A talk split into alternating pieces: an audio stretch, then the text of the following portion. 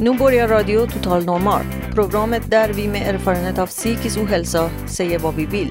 Vi som är med har alla erfarenhet av psykisk ohälsa.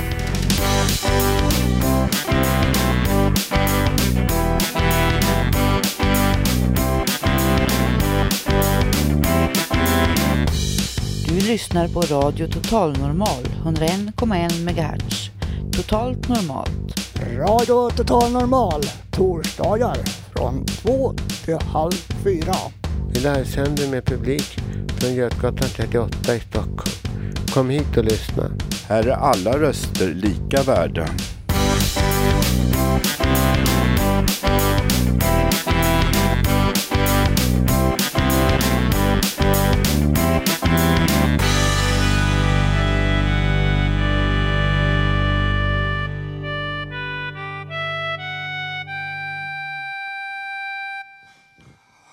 Ja, hjärtligt välkomna till Radio Total Normal som vill för minska fördomar mot en undanskuffad grupp i samhället. Nämligen vi med egen erfarenhet av psykisk ohälsa. Vi vill göra vår röst hörd. Vill ni vara med i publiken så sänder vi direkt härifrån Götgatan 38 i Stockholm på Söder. Ni hör oss på 101,1. Och idag har vi den stora äran att besöka ifrån Göteborg i publiken. Det ska starta en egen radio och är här på ett studiebesök. Det är mycket folk här i publiken. Vi har en fin värme och gemenskap. I dagens program kommer det att hända en massa spännande viktiga saker. Vår reporter Karin Lundgren har intervjuat en docent som är mycket kritisk mot socialtjänstens sätt att göra utredningar. Intervjun följs upp av en debatt där vi själva tycker till om det här. Vi har egen... Sätta.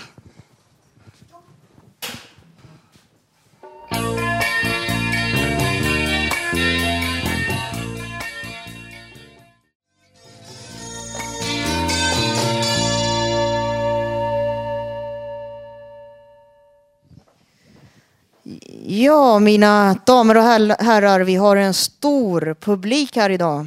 Eh, Jag sitter här bredvid Lars Blomgren. Du och jag träffades ju på Sankt Görans eh, sjukhus där eh, bredvid psykakuten var det va? Ja, just det. Ja. Det var en föreläsningsdag om tvång. Tvånget Ja, i vården. just det. Ja, jag var där redan från 17 så att Mm, Jag med.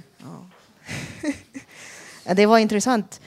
Jag tänkte på... eh, Vill du presentera dig själv? Jobbar du idag? Eller? Som Ja, det- sjukhuspräst är du alltså? Ja. Nej då, jag eh, har varit sjukhuspräst i psykiatrin eh, i 26 år. Gick i pension första juni i år. Så nu är jag ja, pensionär med en liten egen firma. Okej.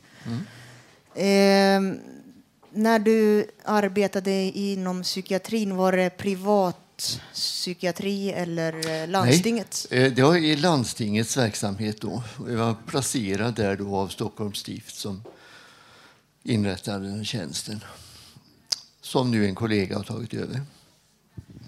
Ehm, rent eh, formellt så här, vad innebär eh, dagliga arbetet att vara sjukhuspräst? Ja, I viss mån så gör man ju lite som man vill. Och, ehm, jag började på Långbro 83 tillsammans med en, en kollega. Ehm, och då, då tyckte vi att det vi, det vi märkte av tänkande det var på något sätt något slags vi och dom-tänkande som vi tyckte var väldigt obehagligt. Eh, och, och dessutom så fick vi en känsla av att personal gärna tänkte om patienter som en, en enhetlig grupp på den vänster. och att man väldigt ofta, det här är inte hela sanningen, det fanns bra vård också, men Men, men väldigt mycket tyckte Folke Hylén, som han hette, och jag att det här eh, det blev som... Man pratade om dem istället för om enskilda individer. Vad, oj, förlåt. Nej, Ursäkta. kör du. Vad beror det på att eh, det är så? Att eh, man särskiljer som eh, till exempel vårdpersonal gentemot patienter, vi och dem. Jag har själv upplevt det och också jag har jobbat i vården själv så att jag har eh, hört kollegor och mm, prata på det sättet. Ja. ja. Det här är ju sånt man vet, men gissa kan man ju. Jag gissar att eh, väldigt många, inte bara ute i samhället utan bland personal också, är lite skärrad inför det här med så kallade psykiska sjukdomar. Och jag kan tänka mig att det för många då är tryggare att tänka vi och dem. Alltså man drar en gräns och på, på rätta sidan är man ju själv då. Men i alla fall, eh, jag ska avsluta, jag börjar med förut. Det här ledde till att vi skrev ihop en liten eh, ah, slags lista över vad vi ville göra. Och det första på den här listan det var att upprätta individen så gott vi kunde. Och det ledde i sin tur till att eh, väldigt, väldigt många möten med enskilda människor. Och så förstås eh, kontakt med grupper, personal och så. Men väldigt mycket enskilda har det blivit. Det, det här eh, att se individen som är inom vården, vad, vad innebär det begreppet? Individen, helhetstänkande, vad innebär det? Ja, jag kan ju bara svara för mig, då, men för min del så innebar det att ta tid och möta enskilda människor och göra det regelbundet under rätt så lång tid. Jag tänkte om eh, man som patient är eh, under LPT, jag vet inte, kallas det LVPT idag? LPT. LPT, för jag har hört att, ja, LPT. Hur är det, det här, de här existentiella frågorna som varje människa naturligt har, att man bestämmer över sitt eget liv. Man är fri att göra som man vill, men om man är under tvångsvård i olika former, hur, hur ställer sig man som människa, hur ställer du dig att möta, vad tänker du, vad tänker patienten i sådana situationer? Ja, vad den som är föremål för tvångsvård tänker, det, det kan ju bara den svara på. Men eh, jag, jag begriper att det är nödvändigt med att ha tillgång till tvångsåtgärder i vård. För ibland så är vi sjuka så att vi inte riktigt förstår vad vi gör. Och vi kan göra oss illa, vi kan göra andra illa. Men när någon är föremål för tvångsåtgärder då är det där man möter en oerhört utsatt person som är, hur, vilka symptom man än har, så är ju den människan berövad en del av sin medborgerliga frihet. Och har man då ångest förut så blir det ju inte lättare om man dessutom är utsatt för tvång och blir inlåst.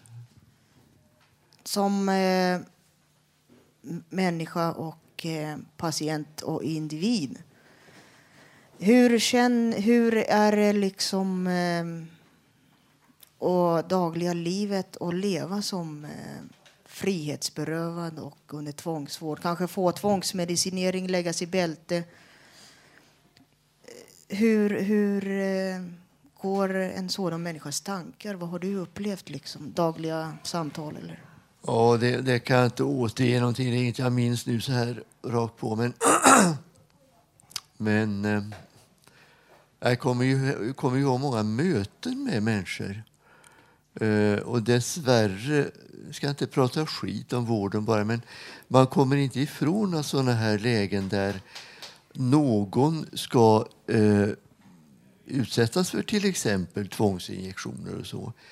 Eh, det uppstår gärna bråk kring det här och det är väldigt lätt att som personal eh, gå upp i varv. Det väcker lätt ens eh, sadistiska sidor. Det är lätt att ta i mer än nödvändigt och allt sånt där. Det, Ja, det är, jag förstår liksom eh, att göra saker tvång. Exempelvis lägga i bälte. Det är väl fem personer som krävs för bältesläggning. ja, jag Ja, fem personal ungefär. Och det är ju för att det ska gå så, så milt till som möjligt. Men eh, det är alltså individen och ande, kropp och själ eh, som hör samman som en individ. Och det, enligt hälso och sjukvårdslagen så är det det tänkandet också som man har, tycker du? Ja. Vi, vi som har haft sådana här jobb som jag har haft har ju haft en stor fördel framför vårdpersonalen som ofta är väldigt jäktad, har mycket att göra, eh, måste fylla i blanketter och springa hit och dit. Vi är, är friare eh, att ta oss tid. Det gör också att det kan uppstå en speciell form av frestelse för såna här som jag som är lite utanför. Eh, nämligen att känna sig extra god, vilket man ju inte är. Och som vi vet allihop som har haft kontakt med den här typen av vård så, så eh, tenderar vi ju ibland när vi mår dåligt att dela upp det goda och det onda. Eh, och en sån där som jag som alltid kom utifrån det blev ju ofta utsedd som god. Eh, för det där andra jäklarna, de begriper ju ingenting. Men, men du, du lyssnar på mig va? Och i början så blev man, jag ska inte säga man, jag ska säga jag, blev jag ju väldigt upplyft av det här att höra, ja, jag lyssnar verkligen. Det gick ju över sen. Men, men, Till exempel att de tycker du är räddaren i, typ, i situationen? Eller? Nej, nej, ja, någonting Ja, ditåt ja. kanske. I varje fall någon slags ängel som kommer in och, och vill väl. Det ville vi väl i och för sig, men, men så... Mm. Jag förstår. eh, Ja, det är eh, intressant, verkligen. Det är väldigt viktigt för patienter i psykiatrin att ha självbestämmande rätt. Det vill jag upplysa om. För att jag själv har känt att vissa vårdpersonal pratar över huvudet på en. Det, det, är, liksom, ja, det är viktigt att komma ihåg det. Man har självbestämmande rätt som patient. Kom ihåg. Tack så mycket, Lars Blom, Blomgren. Tack ska du ha klara? själv. Tack. Tack.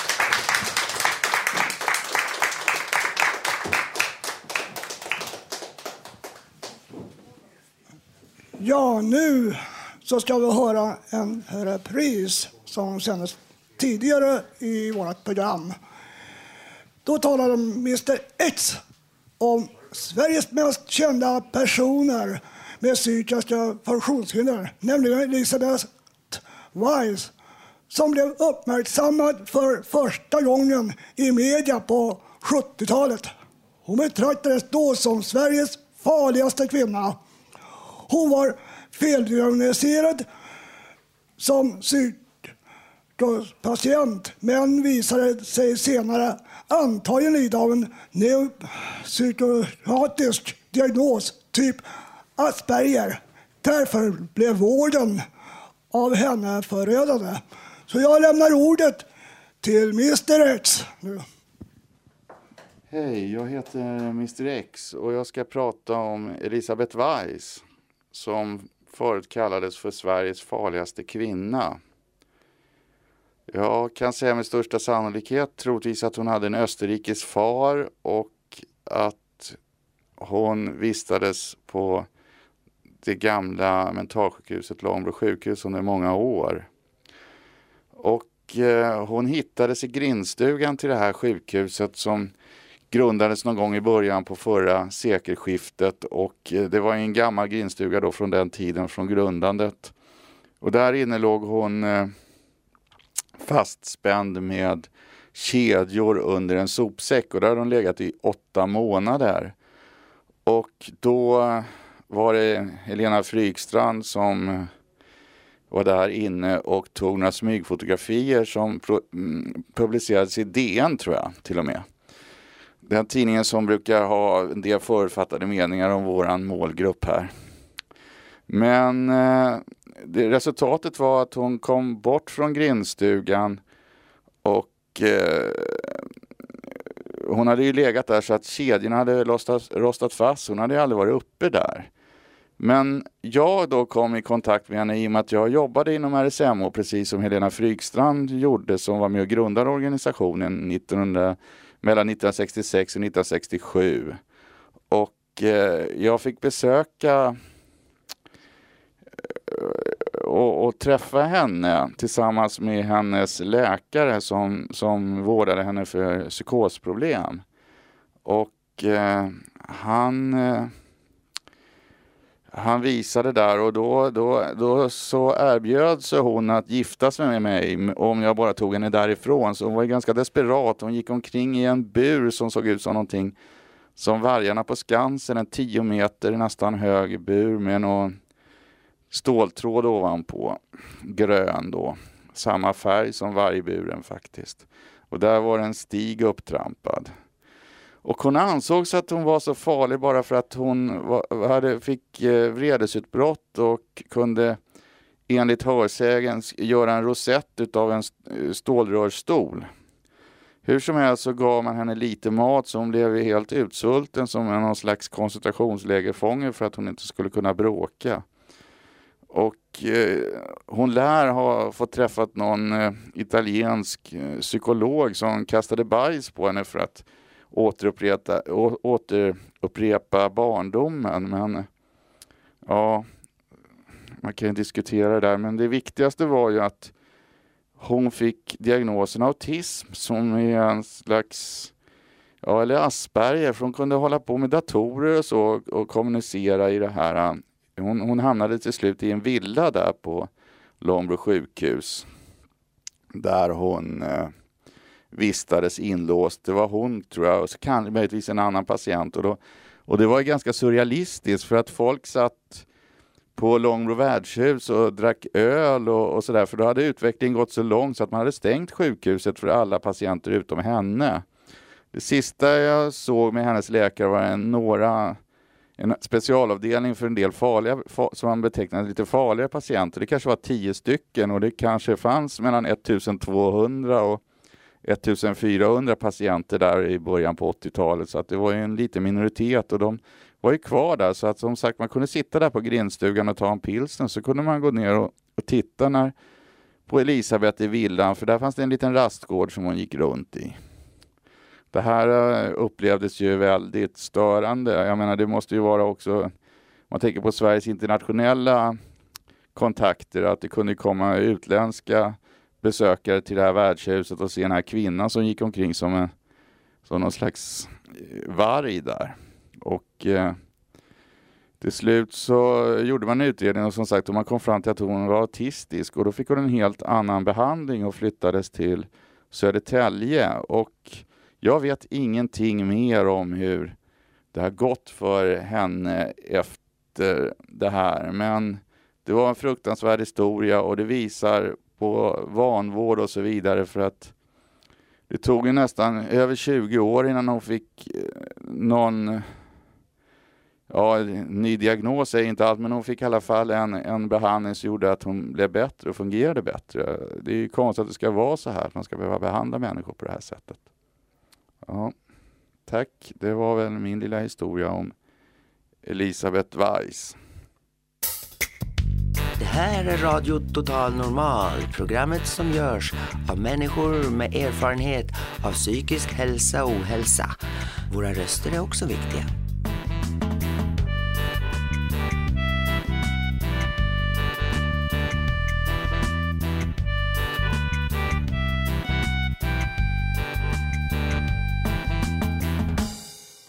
Ja, välkomna tillbaka till Radio Total Normal. Jag som är programvärd idag heter Håkan Eriksson. Och nu så kommer vi få ett budskap om juletid för en mer meningsfull tillvaro av Hasse Kvinto. Varsågod. Tack så mycket. Vi har möjligheter som människor att dels acceptera budskap och teser som det är, men också möjligheter att utveckla fina, tänkvärda teser och budskap. Detta för att ord kan bli till viktiga handlingar som gör nytta i livet.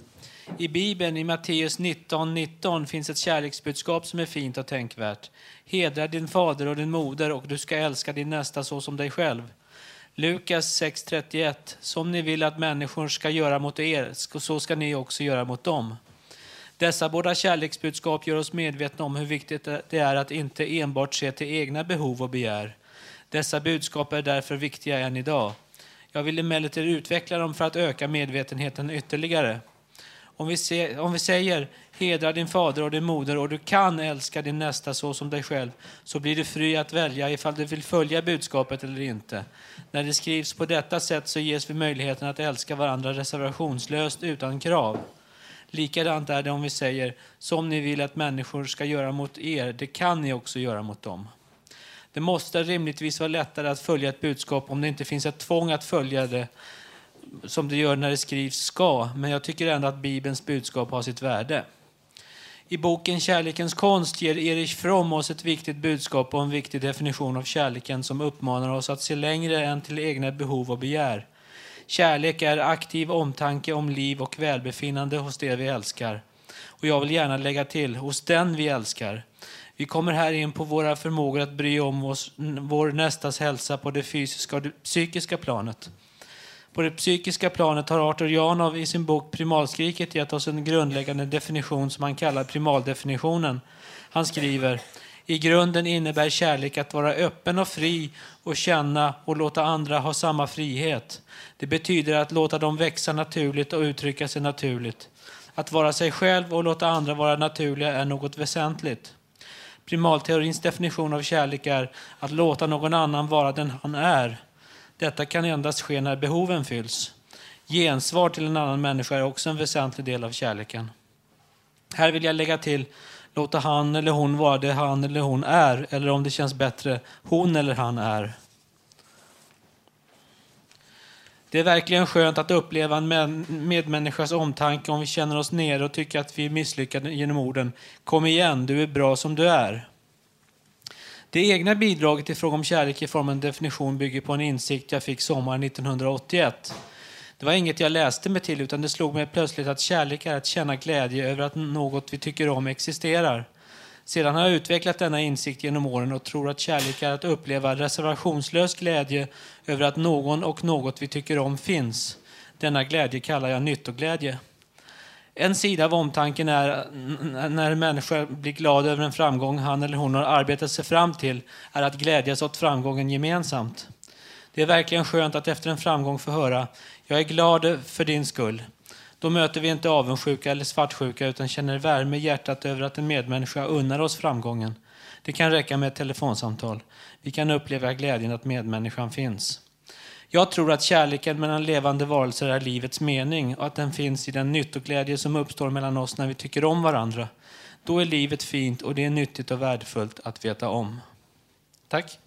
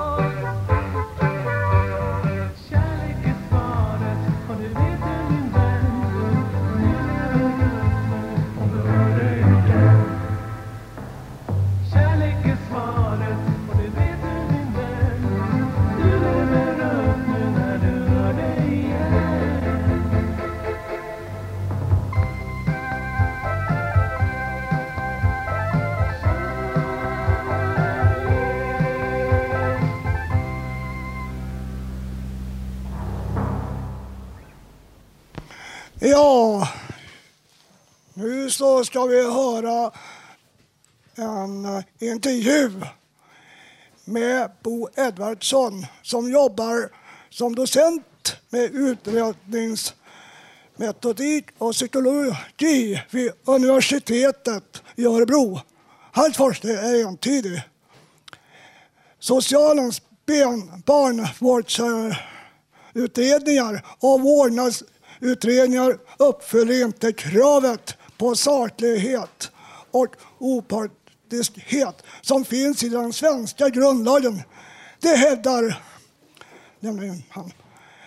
Det allvarligaste är att man inte ser socialutredningen strider mot grundlagen. Det allvarliga är att man inte ser till människors egna resurser utan förbiser de positiva sidorna. Och här kommer den intervjun.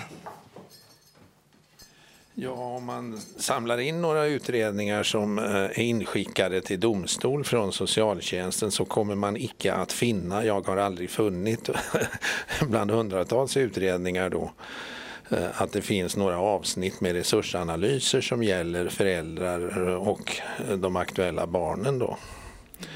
Det, fin det, finns helt enkelt inte. Det kan finnas någon liten bisats där det står att Kalle är trevlig eller duktig i skolan men det, det är ju ingen resursanalys som uppfyller lagens krav på något rimligt sätt. Då ska man ju mer systematiskt gå igenom och inhämta information från Kalle själv, från hans föräldrar och andra som, som eh, kan bedöma eh, vad Kalle har för resurser. Det gäller ju sånt som nätverksresurser, det gäller hälsa, det gäller Eh, eh, fysiska resurser, det gäller psykologiska resurser. Typ om, om Kalle är envis och tänker kritiskt och liknande så ska man ju kunna lyfta fram det. Mm. Det här socialtjänsten har du varit väldigt kritisk emot. Du, du säger att det finns ingen objektivitet. Är det subjektiva bedömningar som styr då? Ja, det, det, kan man ju säga att man matar in en hel del subjektivitet och en väldigt populär teknik det är ju den här um, tycka, tro, eh, känna, uppleva intrycktekniken.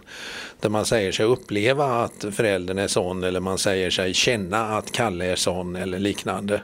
Och sen kan man inte redovisa någon saklig grund runt detta. Och det är ju en sammanblandning av utredaren med den som utreds. Om utredaren känner på ett visst sätt eller upplever på ett visst sätt så är ju det ett subjektiv omständighet hos utredaren. Det har ju ingenting med lille Kalle att göra eller med Kalles föräldrar att göra eller så. En, total, en total förvirring alltså i själva logiken i utredningarna och det här är mycket vanligt, just termen oro. Vi känner oro för Kalle, säger både anmälare ofta och även socialtjänsten skriver i sina papper om det här oron. Och var finns oron? Ja, den finns ju inte hos Kalle som en saklig omständighet utan den finns ju som en känsla då hos anmälare eller hos socialtjänstens utredare. Och det, det är ju ett sätt att blanda bort korten. Det ska ju inte stå allmänt sval, svammel om hur anmälare och utredare känner sig just då. Men är det så svårt att vara objektiv om man är utredare? Nej, det är inte svårt om man vill. Men det vill man inte. Man vill ha igenom sina grejer, sina idéer, sina hugskott, sina intuitioner. Man vill inte vara objektiv. Det är ju den bistra sanningen om socialtjänstens utredande under alla de 30 eh, år som jag har haft kontakt med den. Men varför blir det så här? Ja, det, det är väl komplicerat. Eh, man, man eh, har inte, inte förstått så att säga vad man har inte fått lära sig utreda, man har inte, inte fått lära sig vad saklighet är, man har gått på flumutbildningar och suttit av en massa undervisning, aldrig tenterat ordentligt höll jag på att säga. Det är ju rätt vanligt fenomen idag.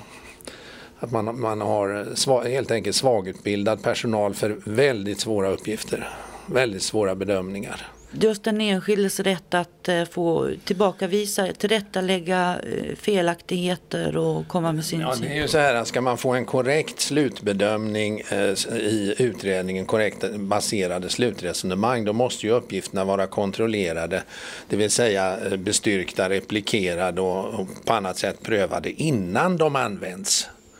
Innan de används som det, som det går till idag överallt inom socialtjänsten så kör man in uppgifterna oprövade i slutbedömningen. Först därefter skickar man ut utredningen enligt kommunikationsplikten då och ber om eventuella synpunkter och eh, liknande. Och, eh, nu orkar ju inte en del så att säga inge synpunkter. De, de eh, faller ju, de ger upp så att säga när de ser eländet. Mm. Och eh, de som skickar in synpunkter får ju de oftast inte införda. I så, I så fall kommer de in som en bilaga. Och det är ju en fruktansvärt dålig praxis och man ändrar ju inte i sina slutbedömningar även om man har gjort aldrig så mycket fel. Jag har sett klienter som skickat in 10 sidor fel, 100 felpunkter. Sker det någon ändring i slutbedömningen? Svar nej. Men de som utsätts för det här då, leder inte det till en enorm frustration? Jo, jag har ju under, under årens lopp, jag brukar säga, jag har blivit uppringd av minst tusen personer, kanske fler som har eh, klagat på eh, dels, dels då eh, att det har varit felaktigheter, mängder av fel införda i utredningarna. Dels att man inte har velat rätta till de felen, inte velat ta till sig uppgifter och då, då alltså inte fört in uppgifter överhuvudtaget som de har velat ha med. Va? Och eh, sen, sen eh, detta ständiga krav då på upprättelse, så att säga, befogat krav på upprättelse inför, inför vad man betraktar som eh, dåligt utredande eller i en del fall tycker är direkta myndighetsövergrepp. Då. Det vill, man, vill människor ha upprättelse. Det finns ett enormt behov av upprättelse, att få rätt till sist. Man blir, man blir alltså förnedrad, känner sig förnedrad, förödmjukad, irriterad, eh, hatisk till sist. Kanske. Men sen finns det de som inte ringer upp mig förstås. Och det är ju de flesta. Va? De som ger upp, de som rycker på axlarna och inte, inte orkar, orkar säga ifrån. Eller som har, inte har den typ av kontakter med advokater eller andra att de överhuvudtaget eh, känner till vart de skulle vända sig.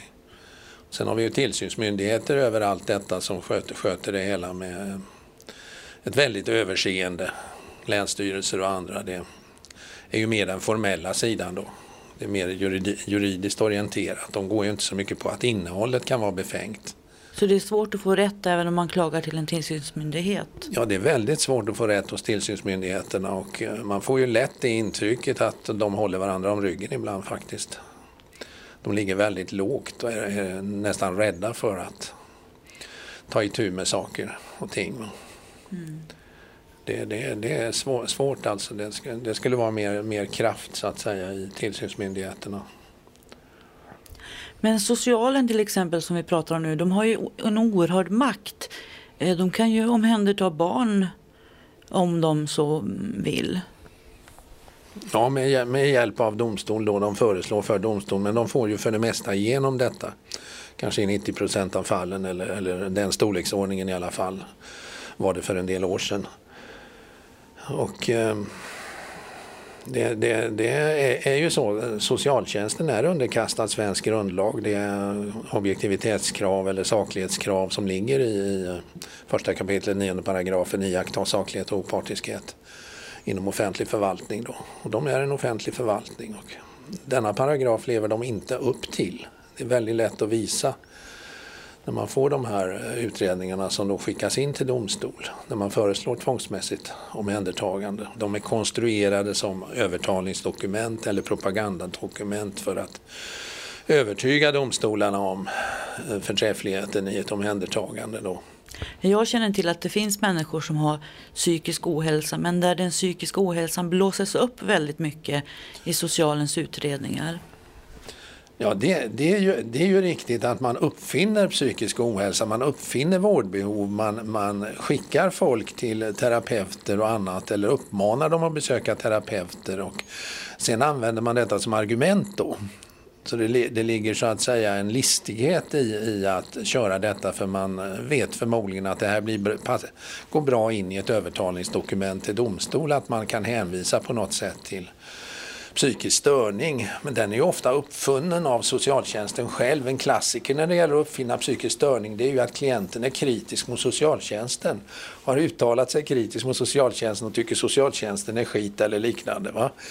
Och då ses det som ett tecken på att klienten är psykiskt störd och om klienten är psykiskt störd då kan ju klienten inte få lov att fortsätta och ta hand om sitt eget barn. Den logiken har jag sett ett antal gånger och det, det är ju makabert. Det är totalt saknar all vetenskaplig grund, saknar all vettig logik. Därför att det troliga är ju att den som är kritisk är bättre på att sköta barn än den som är okritisk till socialtjänst. Sverige ligger tydligen i topp vad det gäller länder som omhändertar barn. Ja, det har vi gjort länge. Det har ju varit berömda debatter tror jag redan på 80-talet om, i Tyskland bland annat om de svenska omhändertagandena. Det, alltså det, det, tror jag i och för sig har att göra med, med då en, kulturell, en kulturell tendens, nämligen den svenska byråkratiska inställningen. Va? Att vi, vi är en av världens eh, vassaste byråkratier, regelryttarnationer då. Och, eh, eh, det, det, är ett byråkratiskt tänkande i det. Man är inte tillräckligt flexibel vad det gäller eh, att använda människors egna och omgivningens resurser. Som jag sa, man struntar konsekvent i resursanalysen i utredningarna. Eh, och det är ju något oerhört egentligen att man gör det. Det är ju en människosyn som är fullständigt barock då, en negativ människosyn. Människor inte skulle ha egna resurser eller att det inte skulle finnas i nätverken runt eh, de familjer eller barn som då, då är aktuella. Vad ska man göra åt det här då? Ska socialen ha sån här stor makt när man missbrukar den? Ja, jag skulle ju vara väldigt eh, glad om man fick eh, någon slags eh, skärpt, skärpt kontroll över det som pågår. Eh, jag, jag, har ju tidigare pratat för det här med kvalitets granskning, noggrann kvalitetsgranskning av utredningar, åtminstone de som går in till domstol, borde ju säkras. Kvalitetssäkring är ju ett fint ord som har florerat mycket. Borde ju kvalitetssäkras innan domstolen får dem. Därför att domstolarna orkar uppenbarligen inte noga gå igenom de här och, returnera dem i praktiken aldrig. Eh, då för, på grund av dålig kvalitet utan vad de, vad de i vissa fall gör är ju ett avslag va? men det är ju mycket få fall. Utan använder sig helt enkelt av den dåliga utredningen som den är. Det, det, så, så har jag uppfattat läget. Men det, det, det, borde alltså införas en kvalitetssäkring och med det menar jag att det är väldigt lätt att utbilda kompetenta bedömare givet att de har en grundexamen, typ en, en mastersexamen i socialt arbete eller liknande, skulle man lätt på några månader kunna utbilda kompetenta granskare som med rödpennan går igenom de här utredningarna innan eh, de kommer in i domstolarna. Ja, vi hörde Bo Edvardsson, docent i utredningsmetodik vid Örebro universitet. Eh, han uttalade sig väldigt kritiskt om socialtjänsten jag undrar här i publiken, finns det någon som har några egna erfarenheter av socialtjänsten?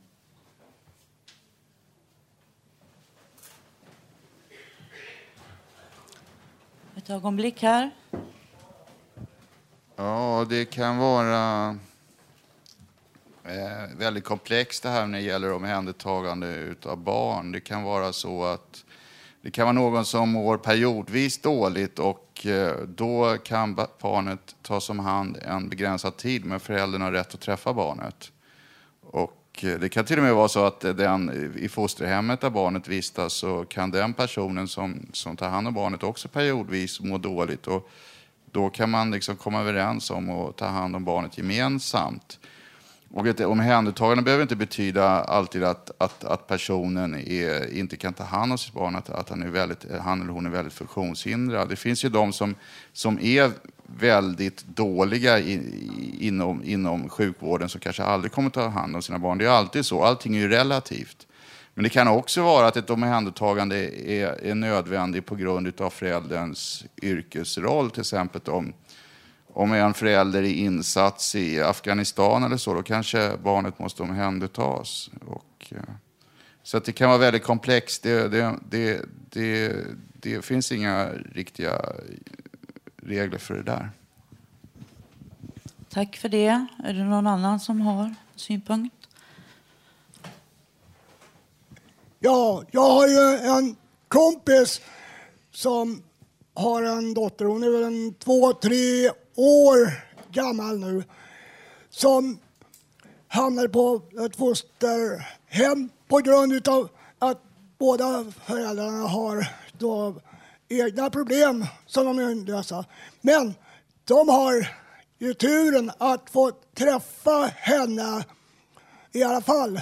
För den familjen som har hand om henne märker att det är hennes, eh, deras e- biologiska mamma och pappa. Och de tycker att det är rätt att de får träffa henne. För jag kan tänka mig de barn som de andra tar över som inte får träffa sina biologiska föräldrar.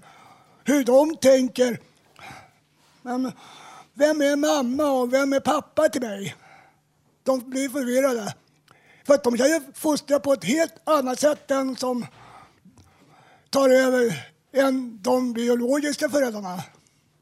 Så jag tycker socialtjänsten, de borde ju tänka på det och ge de föräldrar som på olika sätt får lämna sina barn till någon annan, att de ger dem rätt att träffa sina biologiska föräldrar oberoende om det är en helt annan familj. Och att den ska bli ren, klar också. Tack för ordet. Här har vi en till som vill säga något. Det som är viktigast i sådana här fall är att barnet känner att de kan anknyta till en speciell vuxen som finns med hela uppväxten och kanske även i fortsättningen, i början av det vuxna livet. En bra människa som kan bry sig om dem. Detta kan göra underverk. Tack. Tack. Är det någon fler? Inte det? Då kan jag bara berätta om att jag läste en eh, undersökning för eh, fyra, fem år sedan om socialtjänsten. Eh, det hade gjort en, gjorts en utredning i ett län söderut. Jag kommer inte ihåg riktigt vad det var nu, men det var en utredning om kontakten med socialen. Alla som hade haft kontakten med socialen under ett år. Så var det 80 procent som ångrade att de överhuvudtaget hade haft kontakt med socialen för att de kände sig så förnedrade. Så är det. Ett ögonblick här. Eh, jag, jag kommer själv ihåg eh, 90 jag måste tänka årtalet, det är så länge sedan. Jag är så gammal. Eh, jag tror det var första kontakten i psykiatrin, det var 96. Ja, då bodde jag i Hässelby. Eh, jag hade jobbat på ett eh, vad heter det, eh, servicehus där ute och blev sjukskriven första gången. Då, då hade jag socialbidrag som eh, inkomst. Jag bodde i en etta, 24 kvadrat. Visst, jag har inga barn och så, men varje månad, trots att jag var sjukskriven, varje månad, då gick jag till socialkontoret med eh, mitt sjukintyg varje månad för att få socialbidrag och eh, liksom eh, träffa en handläggare också det är väldigt genomgång, utredning om allting i sitt, sin bakgrund.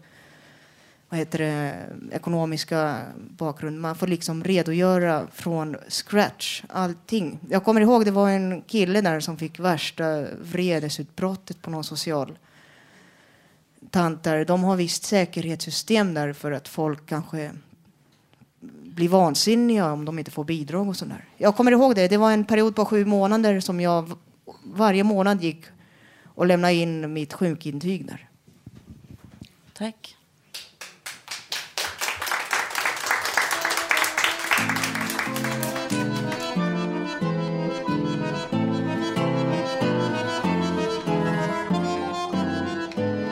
Radio Total Normal. Sönder över hela galaxen.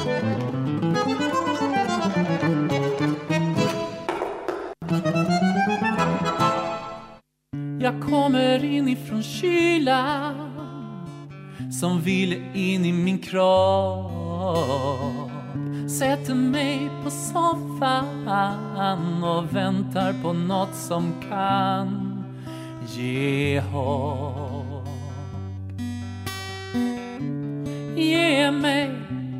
Ge mig tron igen.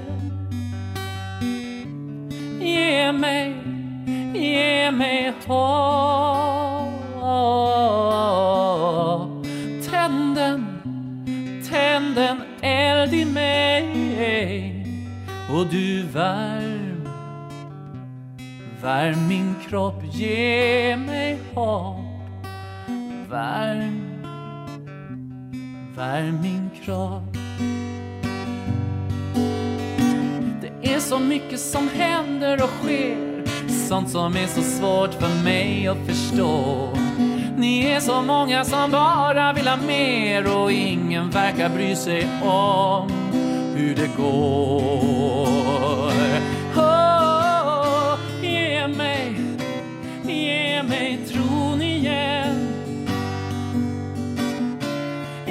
Ge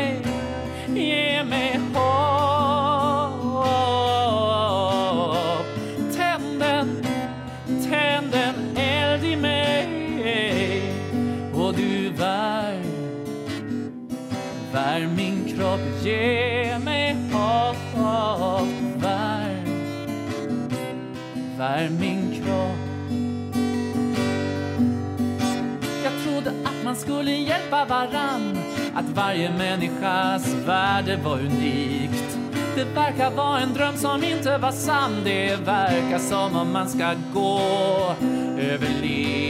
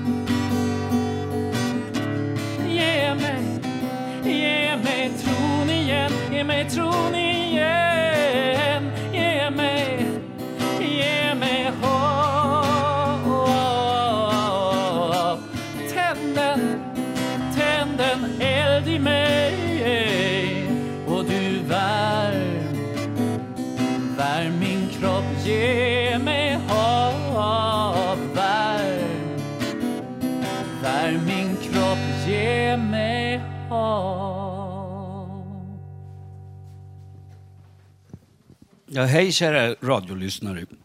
Vi hörde just Magnus Carlberg då med låten Ge mig hopp. Och inte bara julen står för dörren utan även den vandrande konstutställningen Open Mind med konst producerad av personer med psykisk ohälsa står också den för dörren. Konstutställningen kom till Stockholm och stiftelsen Fountain House Stockholm bjuder in till vernissage lördag den 5 december 2009 klockan 14.30 i Café Galleria Aguelis lokal på Blecktornsgränd 9. Det är nere vid Mariatorget och där bland andra Anna Odell kommer att tala. Eh, klockan 17 öppnar Fountain of Stockholm dörrarna till öppet hus här på Götgatan 38 med mingel och underhållning av manliga sopranen Magnus Karlberg. Och det är ett samarrangemang mellan Göteborgsfontänen, Sveriges fontänhus, Arvsfonden, Frölunda kulturhus och 101,1 Radio Total Normal. Och ni är alla välkomna och så vill vi samtidigt härifrån Fountain House önska alla en god och fröjdefull jul. Tack!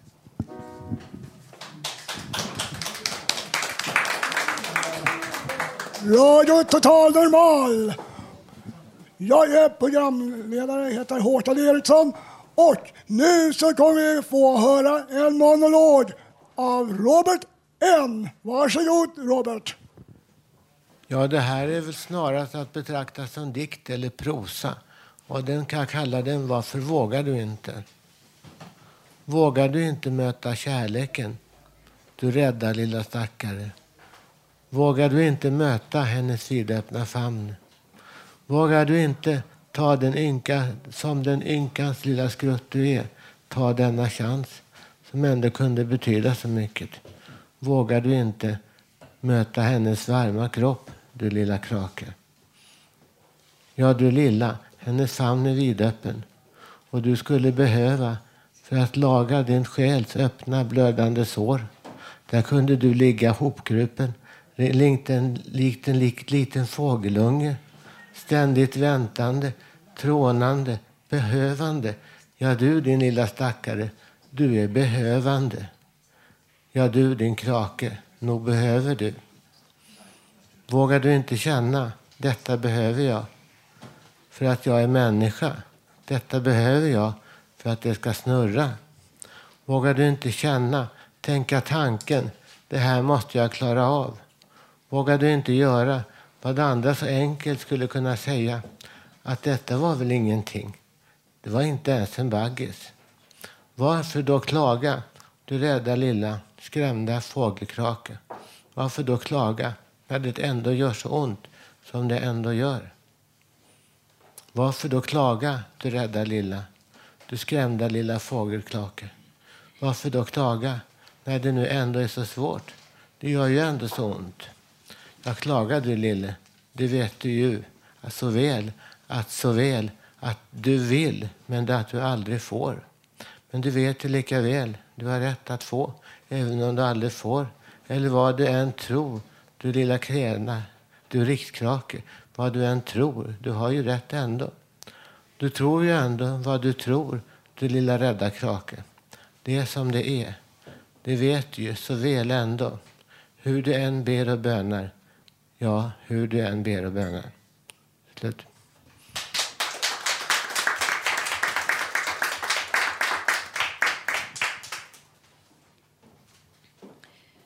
Ja, hej. Jag heter Ebba och jag skulle framföra lite musik. Eh, ska börja med en liten visa. Den heter Tula hem och Tula vall. Text och musik Alice Tegnér. Och sen tar jag ett bara pianostycke.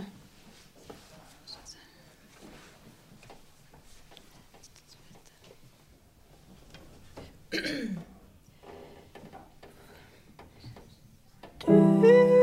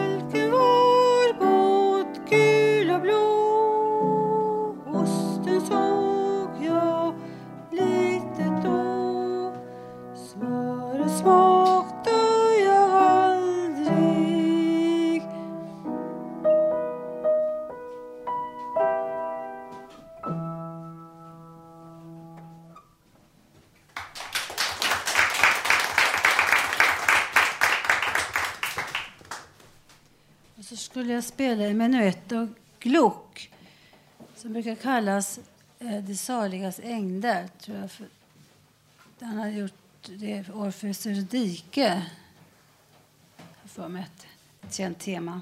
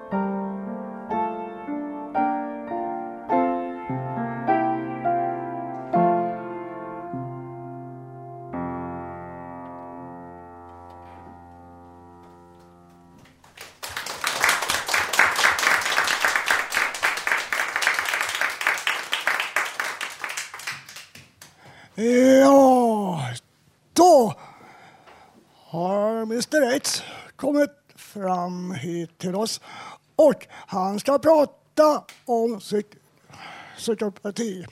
Varsågod. Ja, jag börjar inleda lite grann med ADHD som är en förkortning. Uppmärksamhetsstörning med överaktivitet säger man att det är. Om man har ADHD har man svårt att koncentrera sig, sitta still och hejda sina impulser och att det skapar problem i vardagen, framförallt i skolan för skolbarn.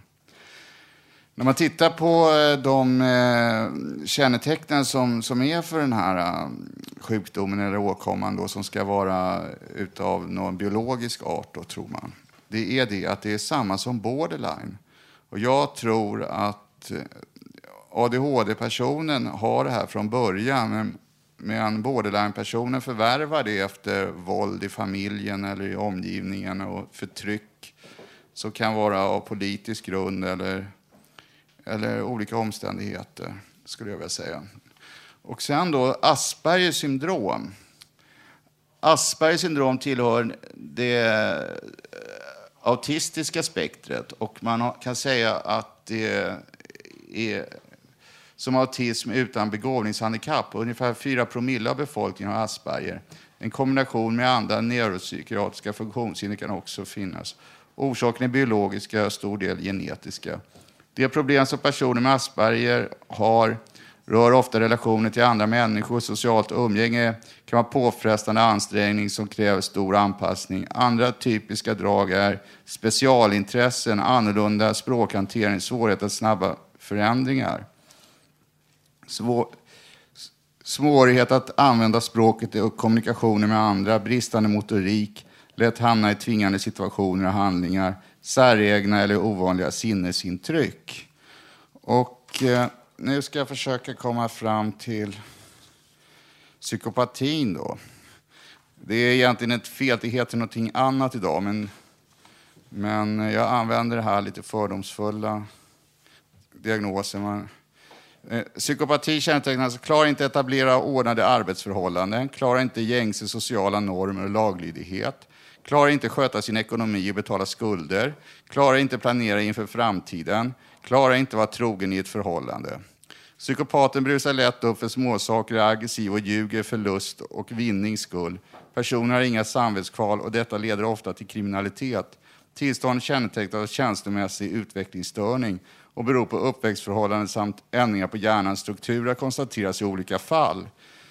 Där har jag hört, jag har varit i kontakt med psykiatrin och där har jag hört från en källa att det är inte riktigt fastställt utan ibland så kan psykopatbeteende i familjer och det sociala arvet kanske repareras genom terapi eller att man ändrar familjens värderingar och eh, ändrar strukturerna i familjen helt enkelt.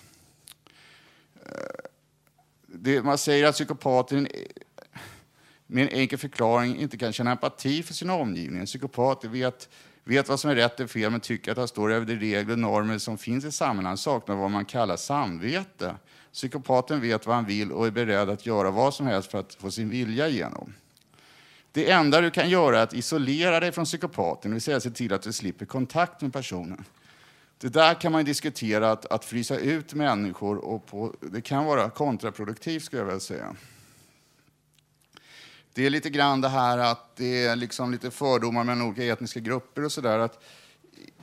Om man säger tyskare, och man ska generalisera, isolerar sig i dammiga slott och eh, kan inte leva i frihet. Det här cowboy-idealet kanske inte är så fel att man lär sig leva i frihet. Liksom. Att I den här instängdheten får man ju liksom en kulturell klaustrofobi och man har förmåga att försöka alltid låsa in alla andra som utför, utgör ett problem. Att lära sig att kunna låta andra människor och partner leva i frihet utan för att för den skull förneka sitt ursprung och kanske kultur är något som jag tror är viktigt i samhället. Och det är väl det som kallas den här amerikanska friheten då, då som man pratar om. Jag vet inte, är det några som har några kommentarer till det här?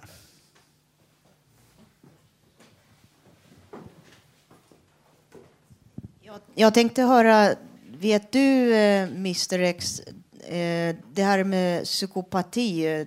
Till exempel, de kan vara väldigt charmiga. Eh, jag vet inte om det är mer män eller kvinnor som har det, men jag har hört att det flertalet är män som är psykopater. Till exempel att eh, de kan vara väldigt eh, attraktiva, kanske vara väldigt... Man, man, man kanske tycker åh vilken häftig kille typ. Men ofta de eh, är också väldigt eh, kriminellt belastade, eh, är inom kriminalvården. Vet du någonting om, om det, eller? Ja, jag har hört en hel del om det där. Att I högre ståndsfamiljer så är det ofta så att det kanske förtrycket är av ett ekonomisk art. Man, man, man utpressar andra människor för att de ska göra en till lag så att man får igenom sin vilja därigenom. Man kan, eh, direktör, det klassiska är att direktören utnyttjar sin sekreterare sexuellt och sådana där saker. Alltså mot hennes vilja då. Och eh, medan i lägre samhällsklasser så är det som du säger mer rån, våld och familjerelaterat våld. Det kanske det är i de fina salongerna också, men det syns ju inte på samma sätt. Alltså, jag vill inte peka ut eh, människor i kriminalvården att de är psykopater, men jag vet inte om... Vet du någonting om de är mer benägna när det gäller våld och sånt? Till exempel människor som har någon form av empatistörning, sam, har ingen samvete, typ eh, Asperger, eh, men personer med Asperger och eh, psykopati. Vet du något om det? Jag, ska inte, jag vågar inte säga det, men det, de som har den här sjukdomen eller, sjukdomen eller tillståndet, de hamnar ofta mer i klammeri med vet, rättvisan, alltså ekonomiskt och så. De hamnar i, i domstolar och fängelse. Och de är ofta representerade på våra fängelser och som jag har förstått också i, i de, mycket utav, kanske, nu ska jag inte, nu, nu, nu för, för att vara säker på alla, på alla sätt, men, men jag tror att de representerar lite grann utav det här äh, som man kallar, vad ska man kalla det här, äh, vansinnesdåden faktiskt. Ja, jag får väl avsluta här då så får vi gå vidare i programmet.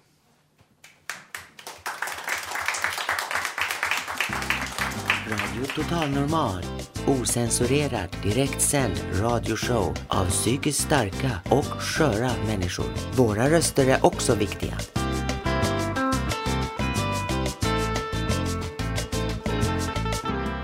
Radio Total Normal.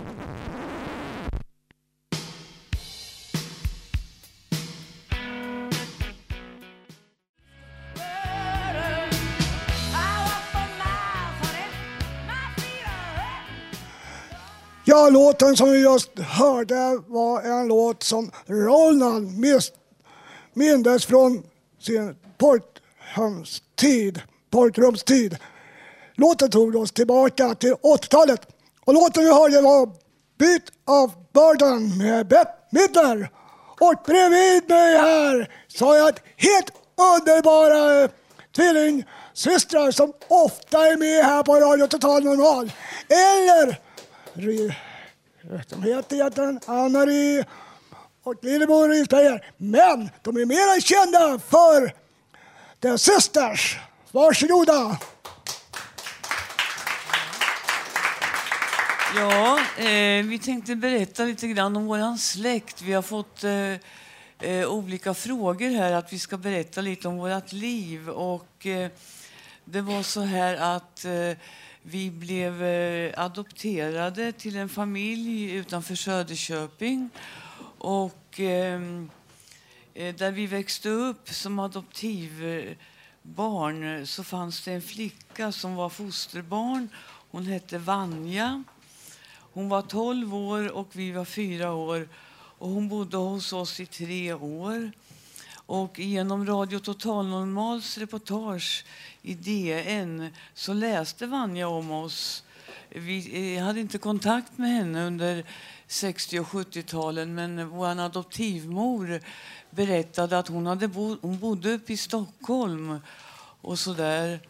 Och vi flyttade upp till Stockholm 1977 men då i, förra året i reportaget så ringde Vanja till Fountain House och då fick vi kontakt med henne och eh, Och vi har, vi har verkligen fått fin kontakt med Vanja.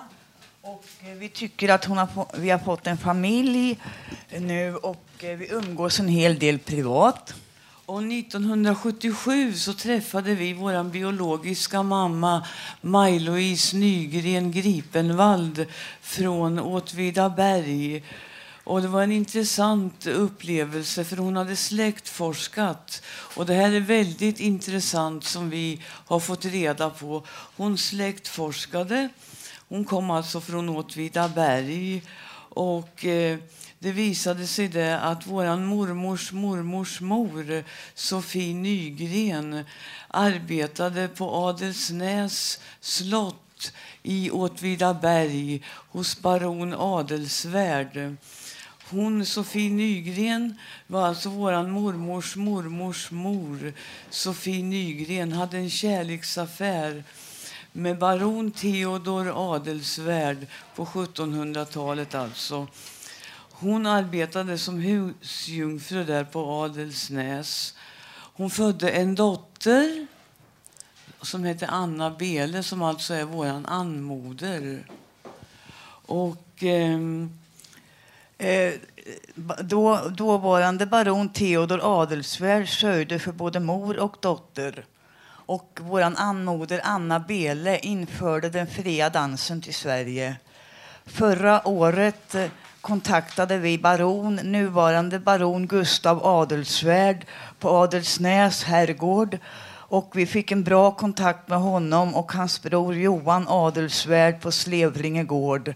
Adelsvärd äger skog i Åtvidaberg. Så vi brukar säga att vår pension är vi nog ganska tryggad. Och vår eh, mamma, då, eh, biologiska mamma eh, Maj-Louise, hon gick bort år 2001. Men hon umgicks mycket med baron Gustavs far Erik Adelsvärd. Det var så hon började släktforska. Vi får tacka för det här. Tack Nu kör vi låten här, nu får ni höra lite rock här.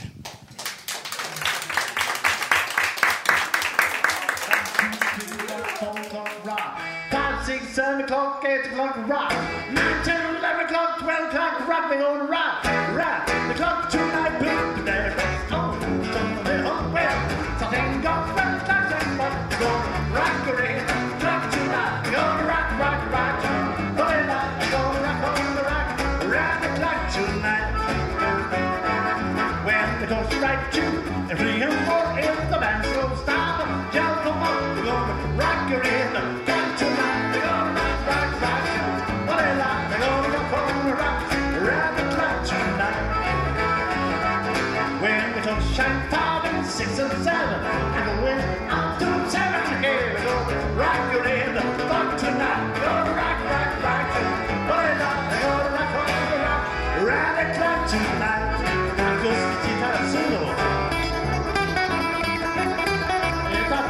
Jackson Brown.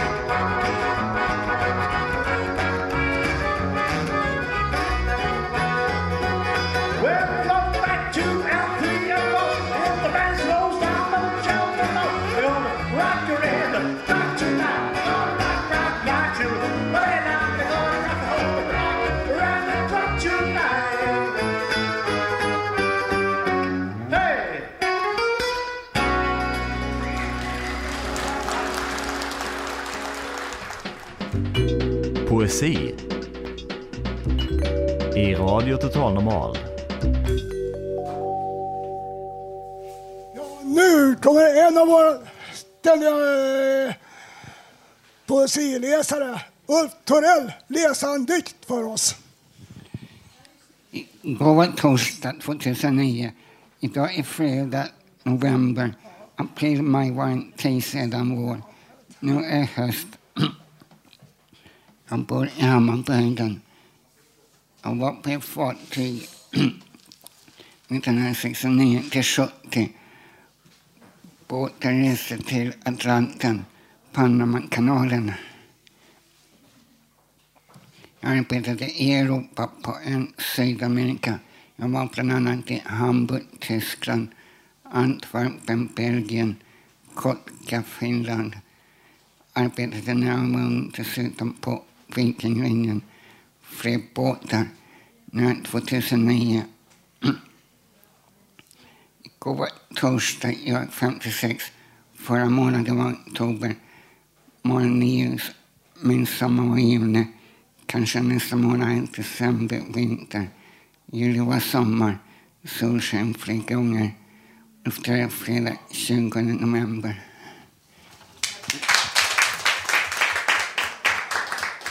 Ja, jag själv tänkte ge en kritik till SL som de flesta använder åt nästan.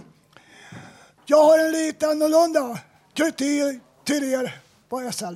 Har ni haft någon tanke på att det är äldre och barnvagnar och rullstolsbundna som har det svårt att i era bussar? För många av era bussar har trappsteg.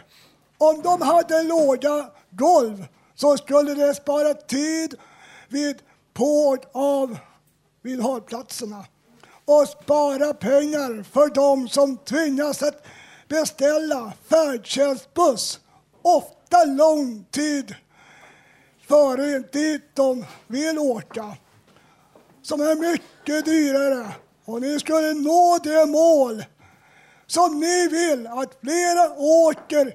Istället satsar ni på stora pengarna på miljövänliga drivmedel. För mer som kan utnyttja era bussar så kan ni sänka biljettpriset.